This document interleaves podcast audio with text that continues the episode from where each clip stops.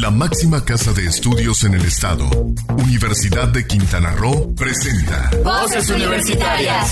Voces Universitarias, el programa radiofónico donde conocerás su oferta académica, opiniones e interacción con universitarios y público en general. Al aire, Voces Universitarias.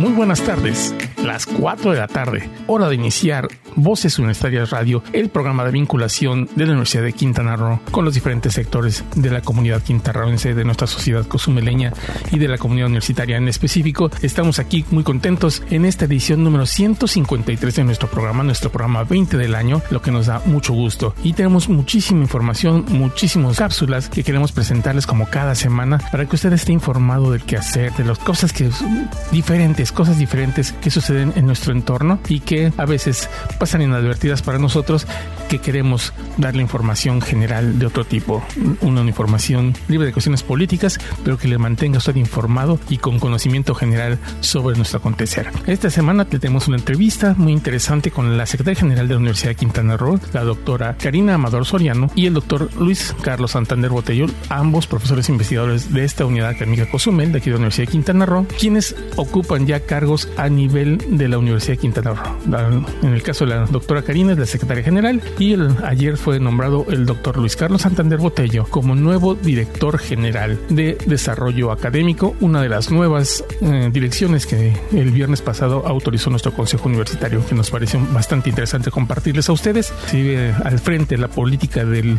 del rector de reducir costos, de reducir el aparato burocrático de la universidad y por el otro lado darle la prioridad a nuestros alumnos. El lema del rector es primero los alumnos, es el eje principal de nuestro rector y por eso pues le hacemos eco con esta semana. Tenemos aparte nuestras secciones de siempre, como lo es el Sabías qué, que está dedicado al Día Internacional sin Bolsas, que se celebrará mañana. Asimismo, tenemos el, sabía, el Los Sabías que al respecto, tenemos nuestro Ciencia en México, también respecto a las bolsas, cómo estamos avanzando en México con respecto al mundo. Está muy interesante porque México está siendo un país de avanzada.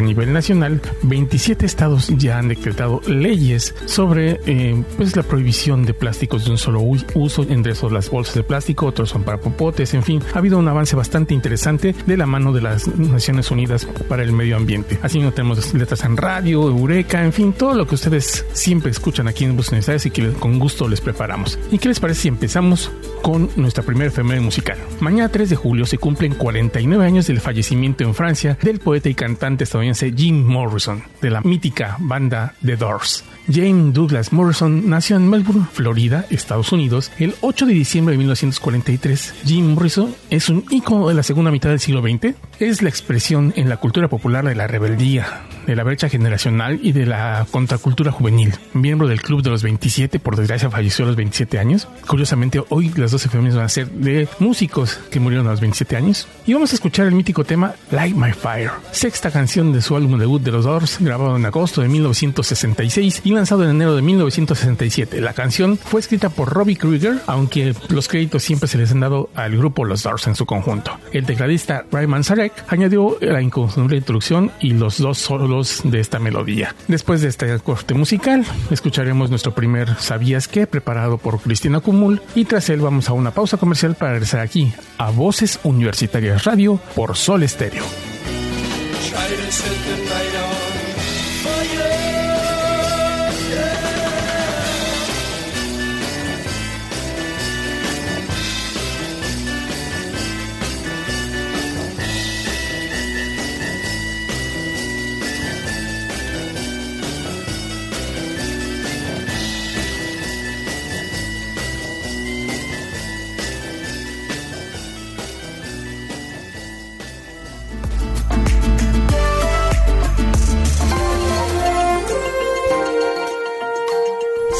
¿Sabías que?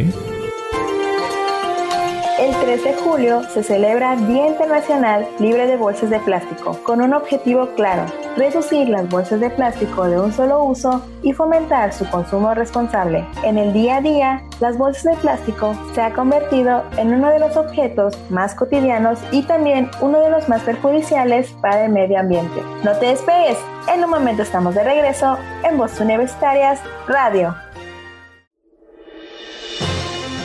24 de mayo de 1991 marca un hecho histórico para nuestra joven entidad. Tras 17 años de haber logrado la conversión de territorio federal a Estado libre y soberano, Quintana Roo daba respuesta a una demanda de su población, contar con su propia universidad. En esta fecha fue firmado en Chetumal el decreto de creación de la máxima casa de estudios de Quintana Roo. Muchas felicidades. 29 aniversario Universidad de Quintana Roo. Es momento de continuar escuchando tu voz, mi voz, nuestras voces en voces universitarias. Aquí tu voz cuenta.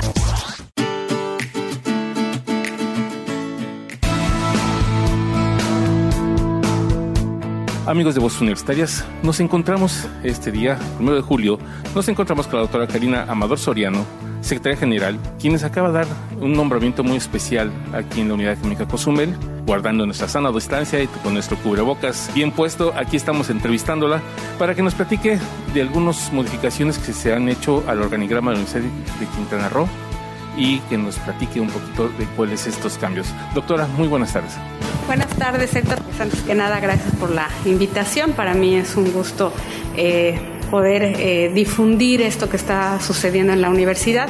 El viernes pasado el H Consejo Universitario aprobó la reestructura al organigrama, eh, al organigrama administrativo, porque digamos que partimos de dos, del académico, donde están las coordinaciones, direcciones, departamentos académicos y el administrativo. En este caso fue el administrativo el que aprobó el Consejo Universitario. Anteriormente eran nueve direcciones, hoy en día quedaron siete y hubo una fusión en esta, ¿no? Eh, lo que conocíamos como Dirección de Servicios Escolares ahora se llama de Servicios Estudiantiles, queda con sus mismos departamentos, pero se fusionó el Departamento de Movilidad que era internacional y, eh, internacional y nacional se suma a este nuevo departamento, entonces quedan integrados ahí este departamento de movilidad y un nuevo departamento. Este nuevo departamento es de servicios académicos. Eh, la Secretaría General en el organigrama anterior tenía cuatro departamentos que uno era eh, igualdad, inclusión, eh, género, otro era el Departamento de Innovación Educativa, otro era el de Sistema de Gestión de, de la Calidad y otro era biblioteca. Entonces se hizo un análisis, ¿no? En el sentido de que eh, la Secretaría General necesita eh, que estos departamentos se integren a las direcciones para que la Secretaría General sea como el papel como más transversal. Es decir, eh, vamos a seguir trabajando, pero bajo una, una cuestión directiva que para mí me, va a ayudar mucho, ¿no? me va a ayudar mucho porque los directores juegan un papel muy importante en el seguimiento de los temas. Entonces, en esta nueva dirección que es de desarrollo académico se van a integrar, eh, por ejemplo, la, dirección de investigación y posgrado. antes dirección, ahora queda como departamento, se integra a esta nueva área, está el Departamento de Innovación Educativa, está biblioteca y también hay una dirección, ¿no? Si, si, si lo ponemos en palabras más claras, desaparecieron dos direcciones, la dirección de movilidad y la dirección de extensión y vinculación, que ahora se vuelven departamentos y que son parte de esta dirección, eh, nueva dirección, que el doctor, hoy dimos el nombramiento, el doctor Carlos Santander es el que va a estar a cargo de esta dirección y muy contenta, muy contenta, como ustedes saben, eh, en enero me sumé a los trabajos en rectoría en Chetumal y, bueno, pues eh, ir integrando el equipo, ahora invitando al doctor Carlos Santander, que es un colega, amigo desde hace muchos años aquí en la unidad, se suma hoy a esta nueva dirección, lo cual eh, pues me da mucho gusto. Conozco el trabajo de Luis, el rector también conoce el trabajo de Luis, entonces que se integre ahora como, como director. Va, a descansar mucho la, la, labor de la Secretaría General, ¿no? Porque va a tener una cabeza, alguien que pueda abonar en las, en las tareas de esta dirección académica. Estas veo son para prepararnos ya a lo que es el futuro. Esta pandemia nos trajo algunos cambios, modificaciones que, teníamos que hacer desde hace mucho, que era el estar más en línea y con eh, esta se hizo cambiar muchas cosas, pero ahora también en lo administrativo nos estamos preparando para todos estos cambios, estas innovaciones. Sí, sí, así es. Nosotros ya contábamos en una área de extensión, ¿no? Eh, donde igual vamos a seguir trabajando, hay proyectos nuevos que están por venir, por ahora con lo de la pandemia, la contingencia nos retó, como universidad nos retó a todos, hasta el nivel, personal, a nivel organizacional, y bueno, no, no podíamos ser la excepción. Nos retó a esta nueva, eh, esta nueva estructura, eh, los cambios en la organización obedecen también un poco al análisis de las direcciones, ¿no? a los presupuestos que hay dentro de las había dentro de las direcciones. Estamos ahorita, el rector trae una visión de ahorro, de transparencia y, bueno, pues había eh, dos direcciones que impactaban, eh, pues de, de, manera, en ese momento era necesario, su formación fue seguramente justificada necesariamente, pero bueno, ahora se busca optimizar el recurso, tanto los recursos financieros como los recursos humanos, para que, bueno, podamos, podamos avanzar más. Y tú lo dices muy bien, eh, pues ahorita el rector trae una gran tendencia de que primero los estudiantes y estamos tratando, él, está tratando con, junto con planeación y la dirección de finanzas, tratar de ahorrar lo más posible para poder apoyar a nuestros estudiantes. Aprovecho, ¿verdad?, como comercial para decir que eh, los estudiantes de nuevo ingreso, ¿no? Los que van a, quieren ser parte de nuestra eh, planta de estudiantes, no van a pagar inscripción, eso es parte de los ahorros de los que se viene trabajando. Entonces a los estudiantes que nos están escuchando y que están próximos al proceso de admisión, les decimos desde ahora que de quedar con nosotros no van a pagar su cuota de inscripción y nuestros estudiantes que ya estaban con nosotros tampoco van a pagar su reinscripción siempre y cuando no cuenten con una beca necesitamos eh, pues hacer el mayor esfuerzo. Entonces, toda esta parte ¿no? este, del ahorro en las cuestiones administrativas, pues impacta también en el tema de los estudiantes. Pues quedan 10 días todavía para. El próximo 10 de julio se cierran los cuatro campus universitarios, se cierran las admisiones y pues hay que aprovechar esto que nos está diciendo del que no van a pagar los alumnos de nuevo ingreso ni los que no tengan beca de nuestros alumnos que tenemos actualmente. Pues decirles que pues estudiar una licenciatura y estudiar cualquier cosa, sumarte a un programa educativo, te hace crecer, te hace crecer humanamente, intelectualmente y hoy más que nunca necesitamos prepararnos, ¿no? Necesitamos estar preparados, estamos viviendo muchos retos. Eh, eh, queremos decirles a los estudiantes que estamos preparando todos los entornos virtuales para poder apoyarlos, pero también estamos pensando en aquellos que quizá no van a tener una computadora, que quizá no van a tener internet también estamos creando estrategias, ¿no? Invitarlos a que no se desanimen. Sé que estamos viviendo tiempos muy difíciles, sobre todo, por ejemplo, aquí en la isla, y que puede de repente decir, no, pues mejor descanso este año porque viene una situación difícil. No, decirles que se sumen al reto, que esto, como todo fenómeno, va a ir expandiéndose y que no se desanimen y que acá en la universidad los estamos esperando de verdad con los brazos abiertos y que, bueno, este, pues que aprovechen, que aprovechen lo que ahora estamos haciendo de que no paguen. Y bueno, vienen más apoyos. Vamos a tratar de tener más apoyos para los estudiantes, decirles que exploren las carreras. Yo entiendo que a veces en la isla eh, surge un poco esa parte de decir, ah, me voy a estudiar a otro lado. A veces se da mucho por el fenómeno de salir, ¿no? De, auto, de tener una autonomía y todo. Entiendo, entiendo que no tenemos la mayor parte de carreras que quisieran pero deben de también ser comprensibles con la economía de sus papás, ¿no? De que a veces las carreras hay áreas que son muy similares y que pudieran también caer en su perfil vocacional y que aprovechen, ¿no? Más que nunca aprovechen en, esta cuestión económica de, de, mirar, de voltear hacia nosotros. Tenemos otros campus, está el campus de Cancún, está el de Playa del Carmen y bueno, los programas que tenemos y efectivamente tenemos hasta el 10 de julio para que se registren, para que hagan todo su proceso y decirles que pues estamos trabajando para ofrecer una mejor calidad universitaria, este, pues ahora que ingresen. Tenemos el reto de la educación en línea, también ya nos estamos preparando, ya tenemos alrededor como de 300 profesores ya actualmente tomando cursos de capacitación para en línea y ellos también, los alumnos de nuevo ingreso, también estamos preparando cursos que tienen que ver con el uso de la tecnología, entonces para poderles ayudar. Le agradezco muchísimo, doctora Karina Amador Soriano, secretaria general de la Universidad de Quintana Roo. Muchas gracias. Y por el otro lado tenemos al doctor Luis Carlos Santander Botello. Él es profesor investigador aquí en la universidad, de muchos años aquí en la, en la UCRO de Cozumel, y ahora pues es el nuevo director general de una de las nuevas direcciones generales que nos está hablando la doctora Karina. ¿Cuál es el reto, doctor? los retos son muchos Primero quisiera darle las gracias al señor rector y a la secretaria general por la invitación con la que me honran y que es una gran responsabilidad. Precisamente estos retos que mencionas tienen mucho que ver pues con la evolución natural de cualquier institución de educación pública superior, pero también se modifican o adquieren un nuevo entorno con la circunstancia que ha ocurrido.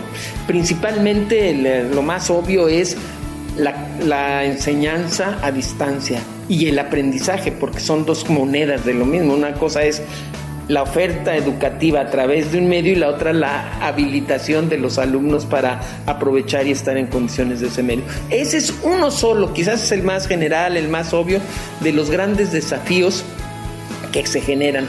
Pero repito, la, Universidad de Quintana Roo, siendo la máxima casa de estudios del Estado, pues tiene el compromiso, y así lo ha hecho, de mantenerse a la cabeza de la excelencia académica. Y eso es el reto fundamental, ¿no? No podemos, ahora sí que como dicen, no podemos dar un paso para atrás ni para saltar, ni para tomar vuelo, como se dice así. Entonces, eh, en eso estamos, estoy muy complacido, muy honrado y con una disposición plena para eh, este apoyo institucional que creo que puede ser relevante porque pues finalmente tengo una amplia experiencia en distintos campos eh, incluidos de dirección y entonces es el momento adecuado para regresarle a la universidad todo lo que me ha dado. Doctor, una de las cosas que usted va a hacer dentro de lo que está es la investigación y el posgrado. Si es algo que ha avanzado la universidad, es precisamente la investigación. nos mantenemos con el 70% de la investigación en el Estado, más o menos, datos más, datos menos, de investigación que produce la universidad para el Estado. Somos la máxima casa de estudios y por lo tanto la máxima casa investigadora también de Quintana Roo. Esto también es un reto porque hay que mantenerlo y no solamente mantenerlo, sino aumentar. Así es. Y efectivamente el perfil de investigación de nuestra casa de estudios se ha consolidado plenamente. En muchos campos podemos ver que ciertos indicadores como el número de profesores que pertenecen al Sistema Nacional de Investigadores es más alto que el promedio nacional. ¿sí? Estamos por encima de muchas, muchas instituciones que también tienen prestigio como nosotros. Eh, esta, esta nueva etapa se caracteriza por la visión de armonizar las operaciones que suceden al interior de una universidad tan grande, tan compleja y con dispersión geográfica como es la nuestra. En cada nivel existe, en cada, en cada unidad, en cada división, existe lo que se llama una Secretaría Técnica de Posgrado e Investigación.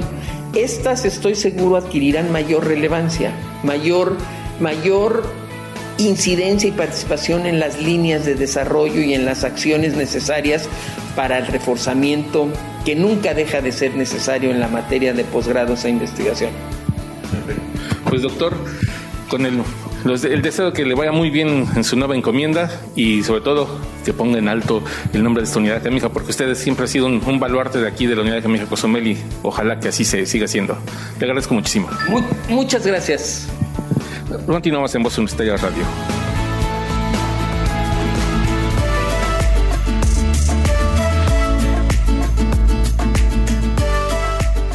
Vaya una felicitación para el doctor Luis Carlos Santander Botello por su nuevo nombramiento y también nos da mucho gusto que esté aquí en su casa la doctora Karina Amador Soriano, secretaria general de nuestra universidad y que vive aquí en Cozumel y vino a dar el nombramiento a nuestro querido doctor Luis Carlos Santander Botello. Y vamos a nuestra segunda efeméride musical. En esta nuestra segunda efeméride vamos a recordar a otro miembro del Club de los 27, como les decíamos, a Luis Brian Hopkins Jones, mejor conocido como Brian Jones, músico británico quien formara parte de la agrupación original de los Rolling Stones en 1962 y quien muriera a los 27 años el 3 de julio de 1969, bajo circunstancias extrañas. Como le decíamos, Brian Jones junto con el cantante Mick Jagger, el guitarrista Kate Richards y el pianista Ian Stewart fundó la banda de rock The Rolling Stones en 1962. Durante los primeros años de la agrupación fue su líder y el principal instrumentista, destacando principalmente su influencia en los tres primeros álbumes. Brian Jones falleció la noche del 3 de julio cuando aún no había pasado ni un mes desde que sus compañeros del grupo se presentaron en su casa para comunicarle que,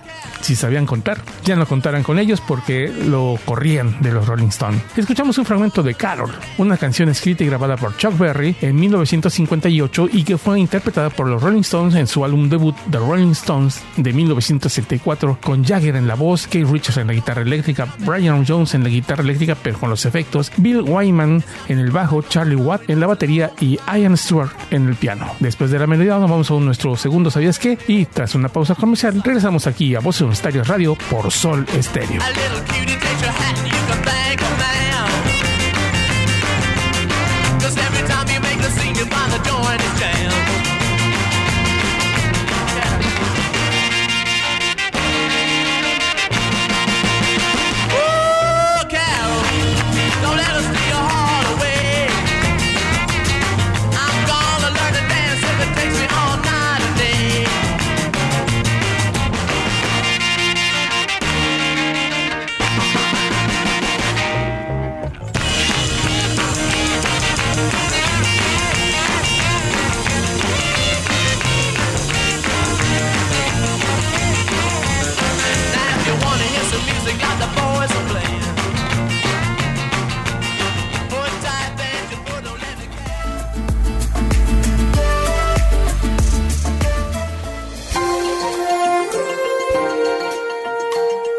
¿Sabías que? Las bolsas de plástico tardan más de 500 años en descomponerse. Se estima que cada persona gasta una media de unas 230 bolsas de plástico al año, lo que representa más de 500 billones de bolsas de plástico en el mundo. Al no ser reciclables, las bolsas quedan en el planeta perjudicando a todos los que aquí vivimos, todos los seres vivos del planeta. No te despegues, en un momento estamos de regreso en Voces Universitarias Radio.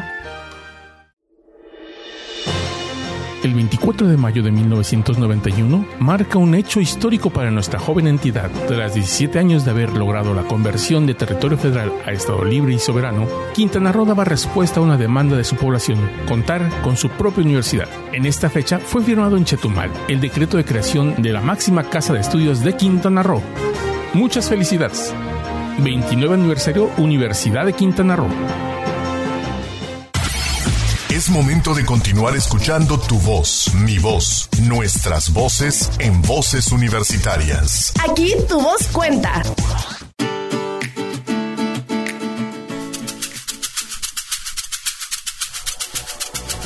Julio de 1944.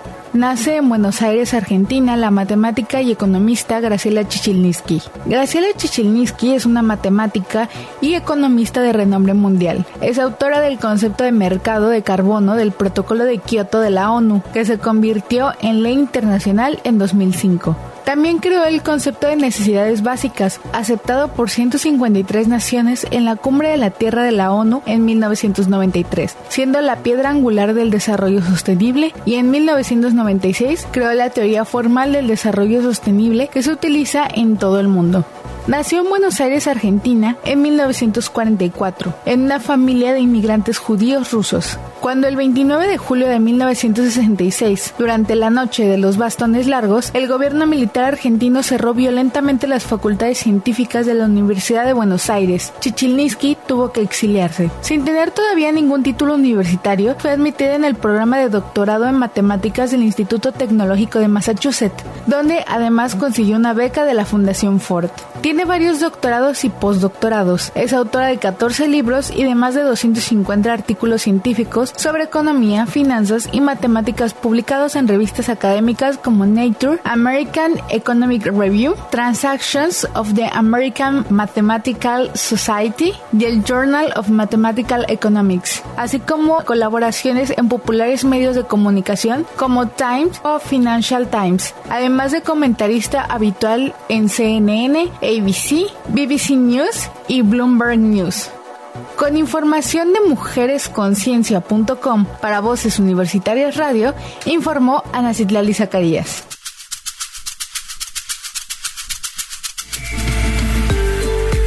Agradecemos mucho a Ana Citlali Zacarías su participación con esta efeméride y seguimos adelante ahora con Letras en Radio, que es el segmento a cargo de Kyoko Castañeda, quien esta semana nos presenta una invitación a leer un libro muy fácil de leer para adolescentes o para personas que quieren iniciarse en el mundo de la lectura. Interesante la propuesta que nos tiene Kyoko Castañeda, como cada semana. Agradecemos que haya regresado después de sus múltiples actividades y no solo eso, sino que hizo su examen internacional, a pesar de todo el cansancio, nos hizo favor de grabar esta cápsula informativa para ustedes, esta cápsula que tanto ha gustado, porque pues es la recomendación literaria de este programa, es la parte cultural, ella nos aporta esa, esa parte cultural a nuestro programa, así que vamos a escucharlo.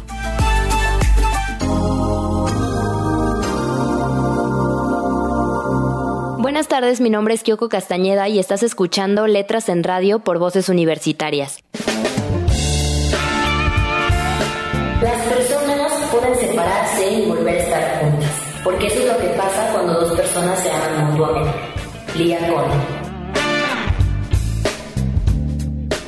Saben que las historias de amor últimamente no son lo mío, pero de vez en cuando me gusta recomendarlas. Y hoy les hablaré del libro El amor y otros choques de tren. Esto principalmente porque a veces los padres me preguntan si hay libros para las edades de 13 o 15 años y este libro lo es. La historia en todo su esplendor es amor. Nos narra la vida de Amy y Noah, dos personas que el destino los cruza en un viaje de tren, el destino Nueva York. Por un lado tenemos a Amy, una chica que no cree para nada en el amor, ya que sus padres son la prueba de que no existe. Su padre engañó a su madre y ahora se volverá a casar. Este viaje para Amy representa la traición a su madre. Y por el otro lado tenemos a Noah, quien será el compañero de Amy. Es un chico demasiado romántico. La razón de su viaje es reconquistar a su novia, Rin. Esto principalmente porque sus padres están tratando de volver a reconstruir el amor que se tenía. Y este tiene todo planeado para que ella vuelva a ser su novia.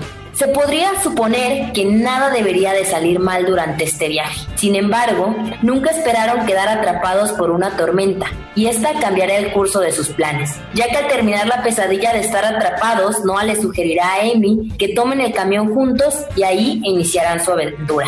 La verdad, tengo que ser muy honesta. Es un libro muy, muy romántico y muy fácil de leer, además de rápido. Considero que si estás pasando por aquello que llamamos un bloqueo del lector, este libro es para ti. O si quieres empezar a leer, también lo es. Sin embargo, algo juega en contra de la novela y es que la historia transcurre en 24 horas, por lo que siento que no terminas de conocer del todo a los personajes a pesar de que la historia se centre únicamente en ellos dos. Quizás si la temporalidad hubiera sido un poco mayor, otra cosa sería. No estoy diciendo que el libro no me gustara, sin embargo, que fuera muy, muy, muy corto en la temporalidad de la historia, eso fue lo que a mí no me terminó de convencer. Otra cosa que debo admitir es que la historia da un giro inesperado, el cual hizo que me interesara aún más.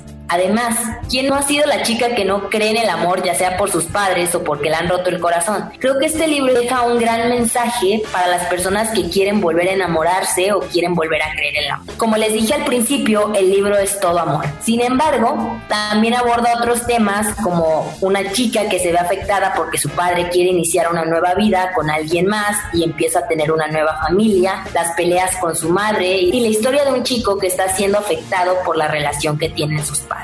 El amor y otros choques de tren es una típica historia de amor que busca que los personajes principales se vayan descubriendo en el transcurso de la narración. Es un proceso en el que ambos tratan de reflexionar acerca de su vida, los aspectos negativos y positivos, y también sobre la vida general y el amor. La verdad es que es un libro que les recomiendo muchísimo para aquellos quien quieran leer algo mucho más ligero o estén buscando que sus hijos comiencen a leer. Así que se lo recomiendo muchísimo y espero que se animen a leerlo. Para voces universitarias, Kyoko Castañeda.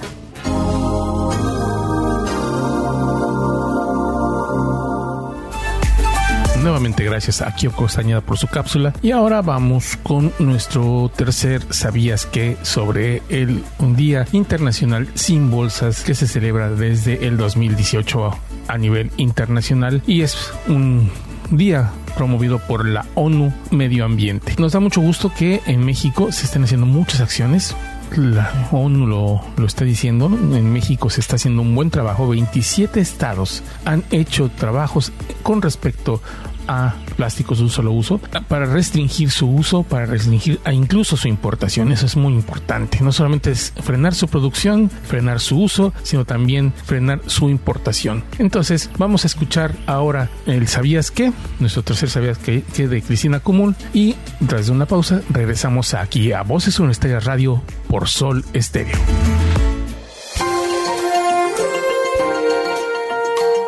¿Sabías que? Llegan cerca de 12 millones de toneladas de plástico cada año. Estos residuos suponen una grave amenaza para los océanos, las especies marinas y el hombre mismo. Uno de cada seis peces que se venden en las pescaderías contiene microplásticos en sus estómagos. El plástico ya ha entrado en la cadena trófica. Según datos de Greenpeace, la producción mundial de plástico se acercará en 2020 a los 500 millones de toneladas. No te despegues, en un momento estamos de regreso en Voces Universitarias Radio el 24 de mayo de 1991 marca un hecho histórico para nuestra joven entidad. Tras 17 años de haber logrado la conversión de territorio federal a Estado libre y soberano, Quintana Roo daba respuesta a una demanda de su población, contar con su propia universidad. En esta fecha fue firmado en Chetumal el decreto de creación de la máxima casa de estudios de Quintana Roo. Muchas felicidades. 29 aniversario Universidad de Quintana Roo.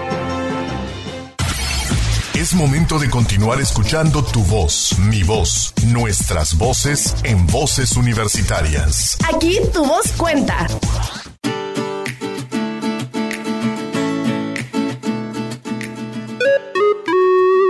¡Eureka!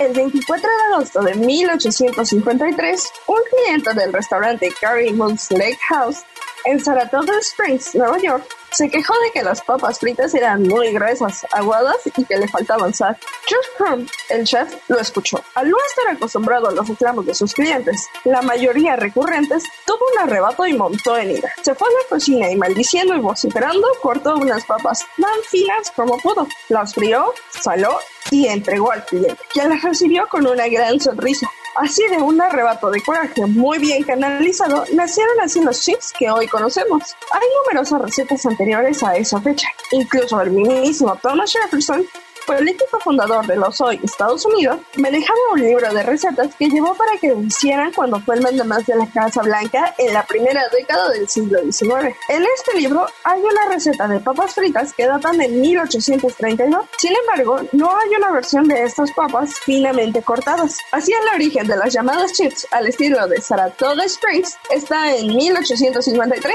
y nacieron del berrinche entripado de George Speck, nombre real del chef George Crumb del restaurante Carrie Moon's Lake House. Para Voces Universitarias Radio informó Silsa Jaimes.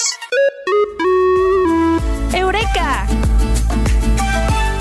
Agradecemos a Silsa Jaimes la preparación de este Eureka sobre las papas fritas, las chips famosísimas y también como un arrebato, en este caso no fue una serendipia sino un arrebato, lo que hace que un chef cambie la historia de la gastronomía internacionalmente.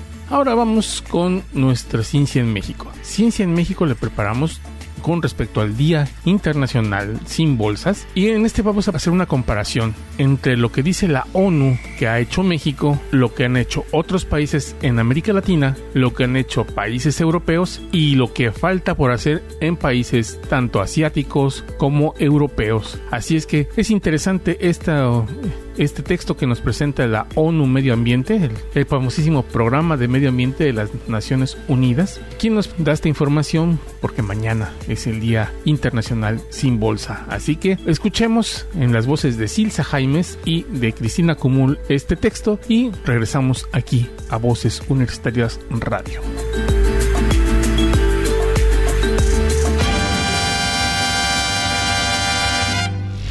La ciencia en México. Ella era una chica plástica, de esas que veo por ahí conos de papel, conocidos como cucuruchos, se han utilizado tradicionalmente en los comercios de México para llevar especias, fruta, verduras y granos. Estas y otras alternativas al plástico, como los cestos de paja y las bolsas de tela reutilizable, están de vuelta en nuestro país desde que las entidades federativas impulsaron medidas contra los plásticos de un solo uso. En la Ciudad de México, que es una de las más pobladas del hemisferio occidental, también declaró la guerra a las bolsas de plástico de desechables como parte de una iniciativa más amplia para mejorar la gestión de las casi 13.000 toneladas de residuos que se producen cada día en esta vibrante ciudad. Poco a poco, hasta 2021, las autoridades mexicanas planean vetar otros artículos de plástico de un solo uso, como popotes, vasos, cubiertos y globos. Ya este año fueron las bolsas de plástico. Alrededor de 12 millones de personas viven en la Ciudad de México, pero la población aumenta a un total de 21 millones si se considera el área conurbada. La ciudad de habla hispana más grande del mundo se está uniendo al club de la megalópolis, aquellas con 10 millones o más habitantes, que intentan prohibir la distribución gratuita de bolsas a nivel minorista, su fabricación y en algunos casos su importación. En América Latina, todas las ciudades restringen actualmente las bolsas de plástico. Río de Janeiro y Sao Paulo y Buenos Aires prohíben su venta, mientras que Lima y Bogotá imponen impuestos.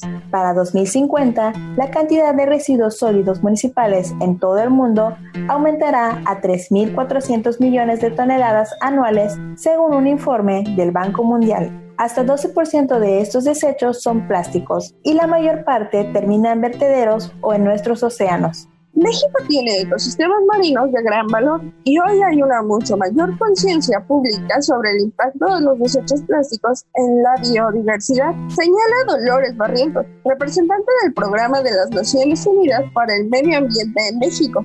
La organización ha asesorado a varios estados mexicanos sobre legislaciones relacionadas con los plásticos. Actualmente no existe un instrumento nacional legalmente vinculante que prohíba las bolsas de plástico, pero 27 de los 32 estados mexicanos ya han aprobado leyes para prohibirlas y otros más están considerando imponer restricciones, explica Barrientos. El apoyo ciudadano es clave cuando se trata de hacer cumplir las leyes. 200 organizaciones no gubernamentales lanzaron en 2019 la Alianza México sin Plástico, una iniciativa destinada a promover el consumo sostenible. Se estima que cada familia en la Ciudad de México desecha anualmente 650 bolsas de plástico de un solo uso. Pero muchos ciudadanos responsables no esperaron la aprobación de la ley para comenzar a cambiar sus hábitos. Sin embargo, a nivel mundial falta mucho por hacer. La ciudad más poblada del planeta, Tokio, con más de 37 millones de habitantes, no prohíbe las bolsas y apenas comienza a discutir un posible impuesto. Ninguna de las tres megaciudades africanas, El Cairo, Lagos y Kinshasa, prohíbe las bolsas y tampoco Moscú, una de las tres megaciudades de Europa. París y Estambul han aprobado restricciones. India alberga tres megaciudades, Nueva Delhi, Mumbai y Calcuta, y su industria del plástico emplea alrededor de 5 millones de personas. En agosto de 2019, el primer ministro Narendra Modi se comprometió a dar un primer paso para el 2 de octubre de 2019 para liberar a la India de los plásticos de un solo consumo, aunque aún no se ha anunciado una prohibición nacional. El verdadero salto adelante podría darlo China, que alberga a 1.400 millones de personas y sigue siendo el mayor generador mundial de residuos de empaques plásticos. El gobierno dio a conocer un plan para prohibir las bolsas de plástico no biodegradables en las grandes ciudades a fines de 2020 y dos años después en todo su territorio. Con información de la ONU Medio Ambiente para Voces Universitarias Radio informaron Silsa Jaimes y Cristina Común. Ahí está la información. ¿Se imaginan si Japón, China o la India son tres de los países más poblados del mundo hicieran algo por las bolsas? ¿Qué cambio significaría para nuestro planeta? Ya lo estamos viendo en nuestro país. Sí se puede. Siempre se ha podido. Nuestros cucuruchos de papel siempre fueron famosos. Nuestras bolsas de tela, los abucanes, eran parte de nuestra cultura. Las, la abandonamos a partir de la década de los 70 que se hizo tan popular el plástico y 40, 50 años de uso de plásticos vean en la catástrofe ecológica que nos mantiene en estos momentos. Así que es un llamado a la conciencia, es un llamado a seguir trabajando para no tener bolsas de plástico. Vemos todavía algunas tienditas aquí en Cozumel que todavía mantienen sus bolsas de plástico. Ojalá que ya no se tengan y si se tienen sean bolsas biodegradables. Aunque hay que decirlo, en México todavía no hay bolsas, una fábrica de bolsas biodegradables al 100% son bolsas que sí son degradables, pero no en el tiempo que se requiere para poder tener una mejor ecología, un mejor medio ambiente en donde vivir. Sobre todo nosotros que vivimos en la costa, imagínense tener un, paisaje libre de basura, de plásticos que nos llegan por el otro lado de la isla, de 20 mil bolsas que nos tenemos ahí, plásticos de diferentes tipos, un mundo mucho mejor si nosotros no utilizáramos tanto plástico. Continuamos con nuestro último ¿Sabías qué? Y regresamos a la parte final de Voz en Estrellas Radio por Sol Estéreo.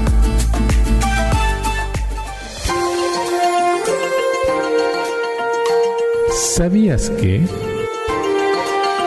Dejar el planeta libre de bolsas de plástico requiere la implicación de todos los sectores de la sociedad, desde los gobiernos hasta el consumidor final. Realmente merece la pena intentarlo porque todo el planeta saldrá beneficiado. Se evitará la contaminación de mares y océanos, la pérdida de recursos naturales y la desaparición de ecosistemas muy valiosos. No te despegues, en un momento estamos de regreso en Voces Universitarias Radio. 24 de mayo de 1991 marca un hecho histórico para nuestra joven entidad. Tras 17 años de haber logrado la conversión de territorio federal a Estado libre y soberano, Quintana Roo daba respuesta a una demanda de su población, contar con su propia universidad. En esta fecha fue firmado en Chetumal el decreto de creación de la máxima casa de estudios de Quintana Roo. Muchas felicidades. 29 aniversario Universidad de Quintana Roo. Es momento de continuar escuchando tu voz, mi voz, nuestras voces en voces universitarias. Aquí tu voz cuenta. Regresamos a Voz Universitaria Radio en esta parte final del programa en donde tenemos algunas informaciones para ustedes. Como hemos venido comentando, quedan pocos días. El próximo día 10 de julio termina la fase de admisiones de la Universidad de Quintana Roo. Y como lo comentaba en la entrevista de hace rato con la doctora Karina Amador, pues esta vez los alumnos que se inscriban de nuevo ingreso y nuestros alumnos de reingreso, los que están en los siguientes semestres, quienes no tengan beca, van a dejar de pagar su colegiatura. Es decir, que se han hecho los esfuerzos para que los estudiantes no interrumpan sus estudios, que, sigan adelante en su carrera universitaria, en su carrera hacia un futuro mejor a través de las 27 diferentes carreras que ofrece la Universidad de Quintana Roo en sus cuatro campus universitarios. Ya lo sabe usted, 17 carreras se están ofreciendo en el campus Chetumal, cuatro carreras en el campus Playa del Carmen, cuatro programas educativos en el campus Cancún y nosotros aquí en Cozumel ofrecemos cuatro, también cuatro programas educativos de nivel licenciatura, dos maestrías esta vez y un doctorado. Así que hay una gran cantidad,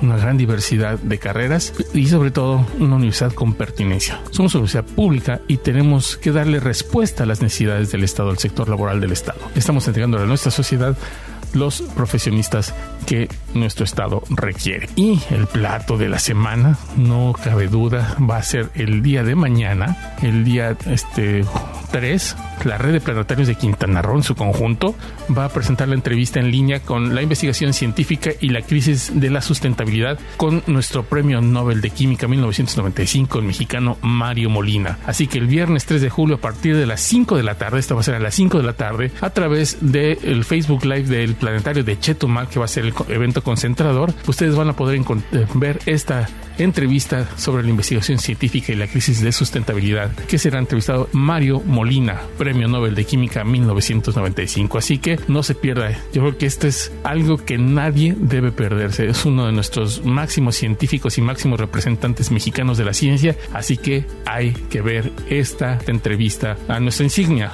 de la ciencia en México, el doctor Mario Molina. Y pues ya nos vamos. No nos queda más que despedirnos, a darle gracias a usted por escucharnos, por estar atento a nuestra señal le damos gracias a Sol Comunicaciones, que nos permite llegar a todos ustedes a través de estos micrófonos, a través de la señal del 89.9 del FM, 810 de la M o a través de sol899.com. En cualquiera de estas frecuencias usted nos pudo escuchar, nos pudo, nos pudo oír. Le agradecemos mucho a Emanuel que estuvo en los controles técnicos, a todos los que hacen posible este programa en Sol Comunicaciones, a quienes operan las máquinas, a quienes están en la parte administrativa, les agradecemos muchísimo. De igual forma, a quienes hacen posible este programa con sus voces, en la voz de Silsa Jaime, de Cristina Cumul, Ana Citlari Zacarías, de Quijo Castañeda en esta ocasión y su servidor Héctor Sequerías se despide y los espera la próxima semana aquí en Voces Universitarias Radio. Hasta la próxima.